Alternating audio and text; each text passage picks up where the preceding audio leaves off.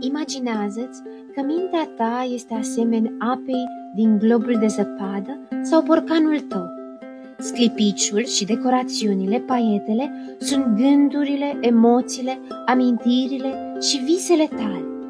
Unele sunt plăcute, altele mai puțin plăcute. Unele te fac fericit, altele te întristează.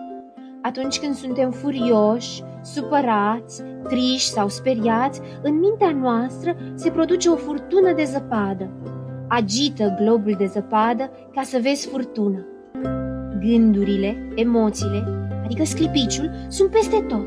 Se rotesc agitate în mintea noastră, iar apa, care mai devreme era clară și limpede, acum este încețușată. Dacă respiri însă profund și rar, încet, încet, ea se va limpezi din nou. Hai să facem asta împreună. Inspiră profund și rar și expiră profund și rar. Inspiră profund și rar și expiră profund și rar.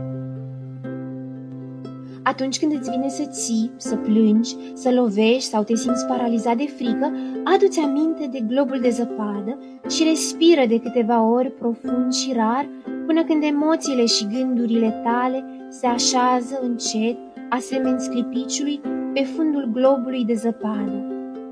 Inspiră profund și rar și expiră profund și rar dă drumul gândurilor și emoțiilor tale și lasă zăpada să se așeze încet, încet. Acum, mintea ta este liniștită din nou.